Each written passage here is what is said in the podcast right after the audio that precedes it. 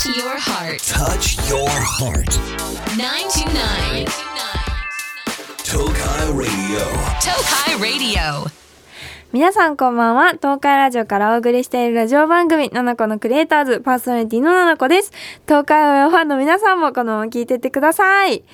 はい。こんな、ちょっと、あ、もう5月ってこと？時空的に。私今4月25日の時空にいるんですけれども、この番組2週撮りですので、なんと、もう5月の時空にいます。おめでとう。やばもう5月じゃん。いや、やばいななんかさ、この前始まったばっかじゃん、2023年って。なのにもうさ、5月でしょ？ってことはもう6月になったらさ、上半期のベスコスとか言い出すじゃん。やばしかも6月になったら私誕生日なんですよ。やばいって、25歳になります。私絶対25歳じゃないもん。マジで、なんか違うの。なんか25歳が嫌とかそんなわけじゃなくて、私はすごい大人になりたい人間なんだけど、中身がマジで小学生から変わらなすぎるの。もうどうしよう、本当にさ。なんか、やること変わってるだけで、もう何も小学生から考え方とか何も変わってないんですけれどもなんか自分の想像してた25歳じゃないななんかもう結婚してるかと思ってた全然結婚してないやばいんですね時の流れを感じております。そんな私の最近食べたものをちょっと今日はまた紹介していきたいと思います。いつもねこのラジオは2週撮りで1週目で最近何したよっていうことを話してこの2週目でなんか何食べてよっていう話をねすごいするんですけれども。じゃあいきます。まずははい最近の美味しいものですね。最近の美味しかったものを写真撮ってあるんですけどまずきしめん。もうきしめん美味しいの。名古屋駅にねあの立ち食いのきしめんがあるんですけれども特におすすめなのが大垣とか米原とか岐阜行きの電車があるあ JR 岐阜の改札内のホームにあるんだけどそこのきしめん屋さんが一番美味しいんですよね。そこがめっちゃ美味しくて他もねいろいろ食べたことあるけどここがね美味しくてすごい好きです。全然ここ使わないよっていう時もここにわざわざ来て食べるレベルで美味しいし一番混んでる気がする。500円で天ぷらもついて卵もついてできしめんドルンってなってて鰹節大量のネギ大量の美味しいきしめんが食べれるのでとってもおすすめです。そして次。最近食べた美味しいものは？プルダックボックンミョンだ。友達とね5袋食べました。3人で。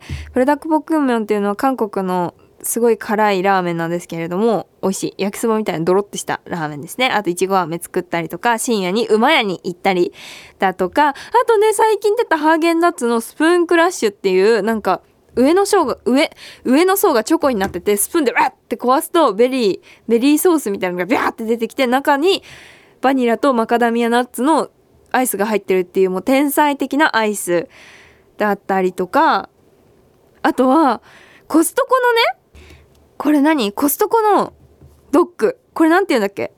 ドッグドッグドッグなんとかドッグアメリカンドッグあれ違う違う。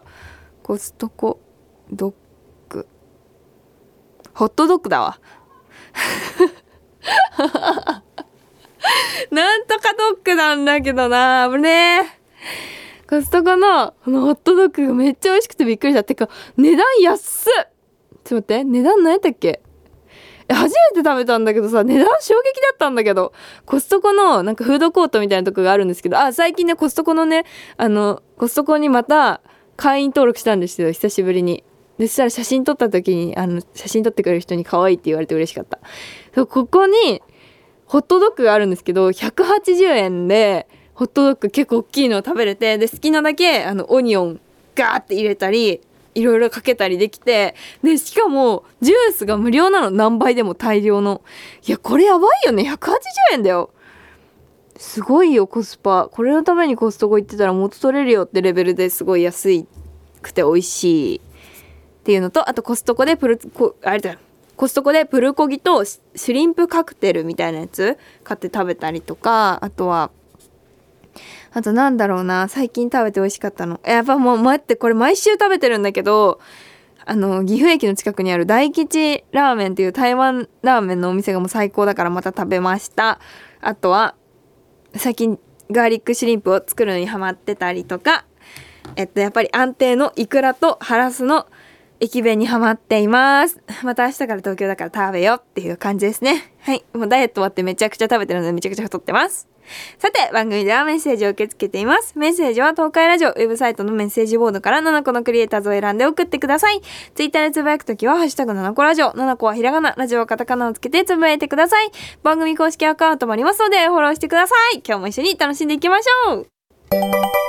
ラジオは耳で聞くんじゃねえ心で聞くんだ七子のクリエイターズ東海ラジオから動画クリエイター、七子がお送りしているラジオ番組、七子のクリエイターズ。ここからの時間は、七子のカメラロール私、七子のスマホのカメラロールにある写真を元に話を広げていくコーナーです。1ヶ月ぶりの2回目の開催になっております。おめでとうございます。私のね、あのカメラロールは、マジでこれ、もしかしたらワンチャンギネスとかなんじゃないか。普通に生きてる人間としては、なんか企業な携帯とかじゃない限りは、割とマジで、あの、世界一とか日本一だと思ってて、いつかツイッターでなんか盛大に自慢してやろうと思ってってちょっとまだ撮ってあるんですけど、私なんとね、あのカメラロールが大爆発しておりまして、私 iPhone 使ってて、あの最大の容量のね、常に使っているんですけれども、あの iCloud も最大最大のもの入ってますね。私、あのカメラロールね、17万1829枚入ってるんですよ。で、ビデオが1万4264。で、お気に入りが8978っていうもうお気に入りしといても全然見つからない。もうとっても大変なカメラロールにしてるんですけれども。そんな私のカメラロールからね。ちょっとここからこんな感じで。何年の何月っていうのをこのくじ引きがあるのでこれでランダムで決めてその期間の写真から当時を思い出してトークしていきたいと思います。いくよ。ちょっともうカメラロールにもう私マジメモ感覚だから全て食べたものとかメモとかも全部写真撮るのね。だからさ全てが入ってるのでいきます。でんまずトークするのはああ2023年の3月この前でしたはい見ていきましょうえなんかないかな3月。ねやだ。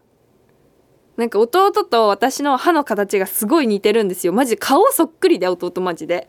本当私のすっぴんの男って感じなんだけど。なんか歯のね前歯の形が似すぎてなんか弟がめっちゃ思いっきりイーンってした顔入っててすごい不快だった。かわいそう弟。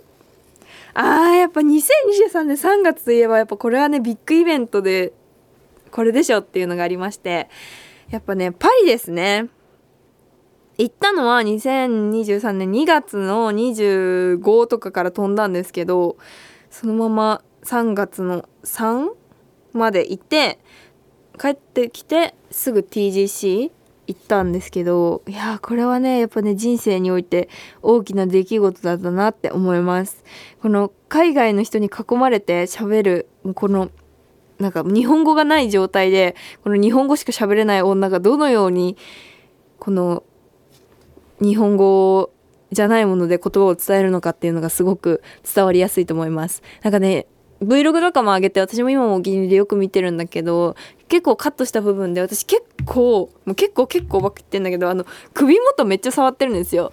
あーなになになにって喋りながらね私英語喋れないからすごい首元触ってんの。で首元触る意味って調べたらなんか言葉が思うように出てこない時になんか使うらしくてなんか出るらしくてその心理的なやつ違ったかな？首元手を当てる意味心理。あほら気持ちを伝えたいとか 不安な思いが不安な気持ちが強いとか書いてあるの。あでも苦手意識は全然なかったから気持ち伝えたいけど不安みたいなのでも出てこないみたいなのですごい首を触っているのですごい面白かったです。人間の心理学っていう感じでやっぱ Vlog 面白いね。あなんかじゃあパリの写真ツイッター載っけようかな。これはもうゴリゴリに漏れている写真かえどうしよう。みんながすごい録画面にしてくれてなんかやたらとあのテストうまくいったりとかやたらと告白されたりとかなんかすごいいいことがたくさんあった写真。の録画面の私がただベルサイユ宮殿の裏庭みたいなところで風に吹かれすぎてる写真。とじゃあエッフェル塔でなんか楽しそうに飛んでる写真。にしようかな。ツイッターで載せます。じゃあ次。えなんかもうちょっととんでもないの出てほしいな。最近すぎでした。でんあー最近だ。2020年の5月2020年5月何してたっけ？ええ3年前だ。この前気分だったな。やば3年前。私が大学4年生の時ですね。2020年のやっぱねコロナの時期になってると急に写真の枚数が減るんだよ。だからあんま撮ってないかもしんないけどやっぱこの時期ってさもうやたらとお菓子作ってたよね。うわ何してんだろう。あーこの時期はですねなんと私の人生初めてというかはうーん人生はじ初めてではないけどあの初めてペットを飼い始めた月でありましてあの亀のねマメコは飼ってたんですけどあのこのあったかい生き物。マメコ冷たいからさこの毛の生えた生き物を初めて買ったんですけどハムスターの小太郎をお迎えした時ですね5月は。いやーめっちゃ可愛いな。なんかねほんと赤ちゃんをお迎えしたんですけどハムスターの小さい赤ちゃんってまだ毛がねちょっと短かったり意外とモフモフじゃなかったりすごく警戒心強くて強いんですけど小太郎はすごい私の手のとこにマママって登ってきたりしてねすごい可愛かったな可愛い写真だな本当に。っていう感じで小太郎の写真ばっかりですね。あと私の写真はあんまりないね。やっぱ美容院とかも全然行ってなかったから漏れてないから全然やってない。あとはメレンゲクッキーをすごいプロになってましたね。すごいメレンゲクッキーを作って食べてました。スタイルブックの撮影がもうあと4ヶ月後みたいな時だったと思うからそれに合わせてっていうかそれに向けてすごい頑張ってうん頑張ってました。懐かしい！じゃあ小太郎の写真かなんかにしとこうかな。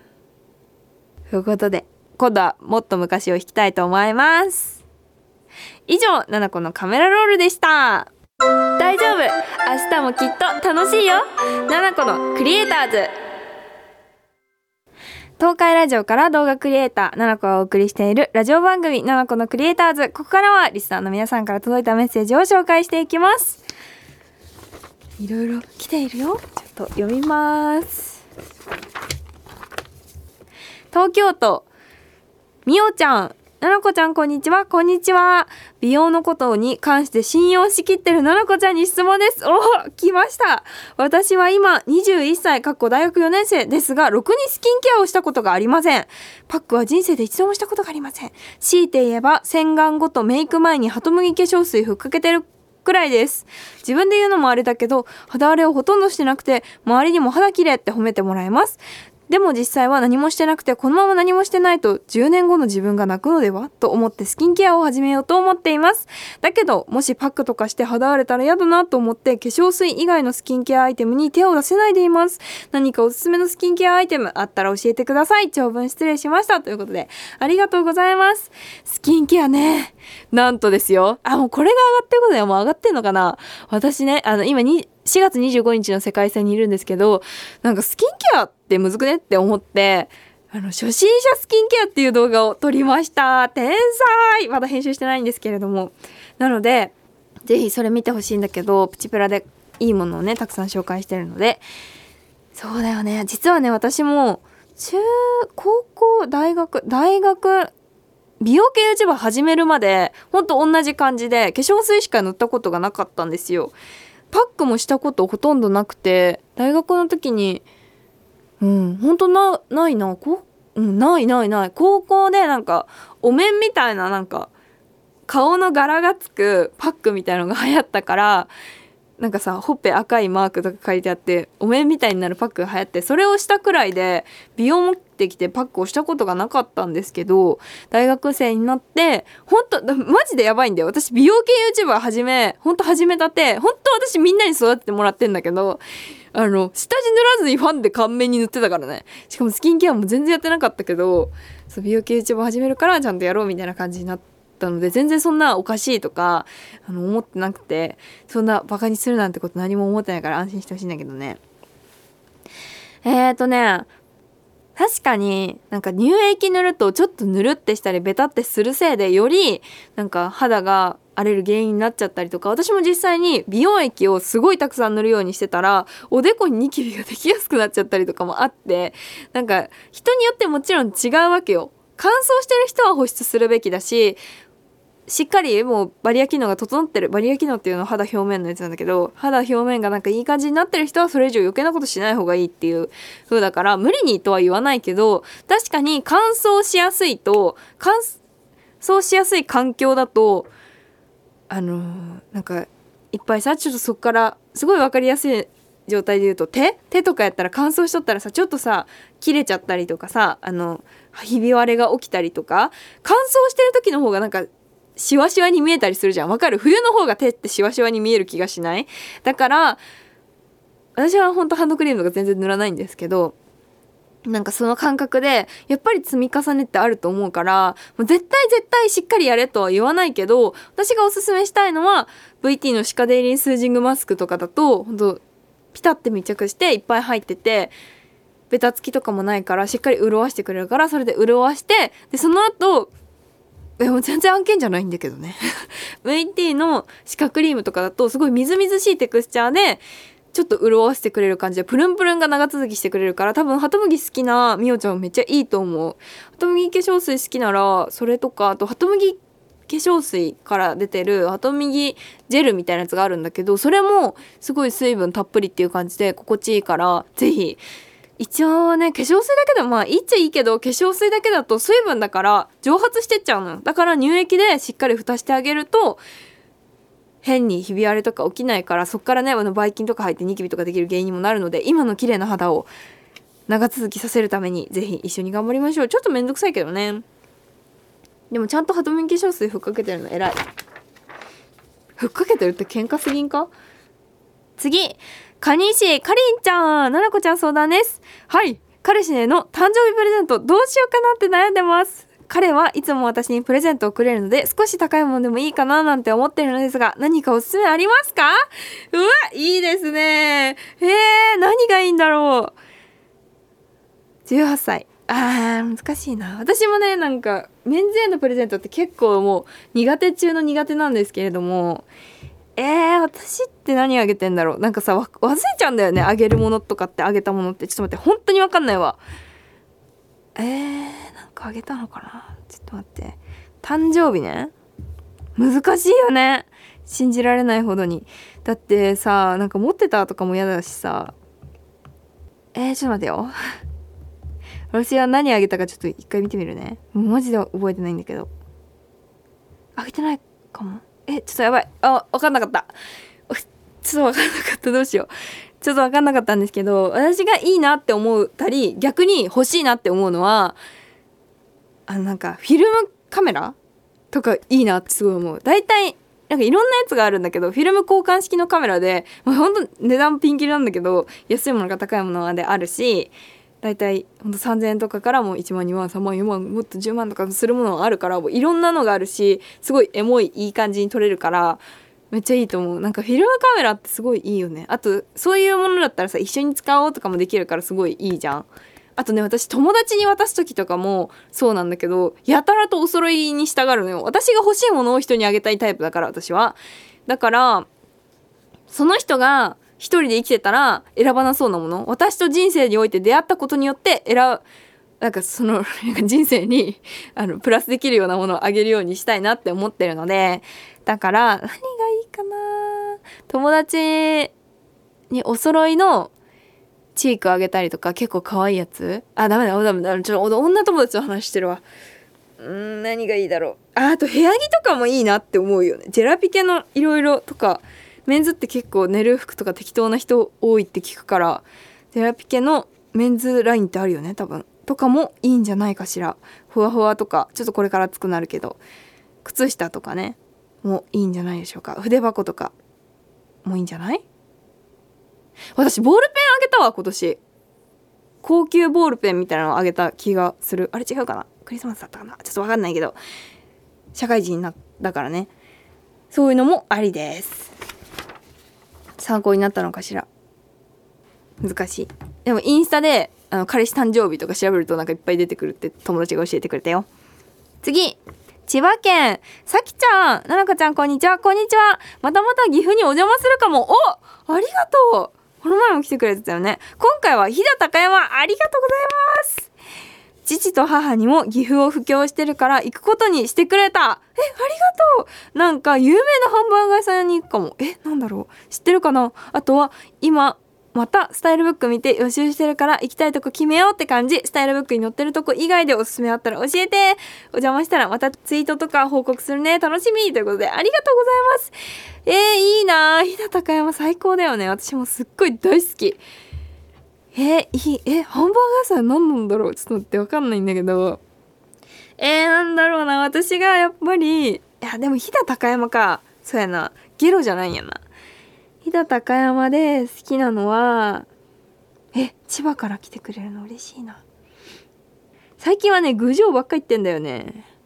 やっぱり行ってほしいのはえな川上屋の店舗には行ってほしい。これもスタイルブック載ってるんだけどモンブランとかお抹茶とか食べれたりあといっぱい栗の美味しいスイーツがたくさんあるのでおすすめです。あと着物も着るところもあるし高山の古い街並みとかやったら。あとはティディベアエコビレッジもおすすめ。これもスタイルブック載ってるんだけどね。ティディベアエコビレッジもすごい楽しいしあとは麺屋白川。これもここもあのスタイルブック載ってるんですけど高山ラーメンでめちゃくちゃ美味しい。結構並ぶ。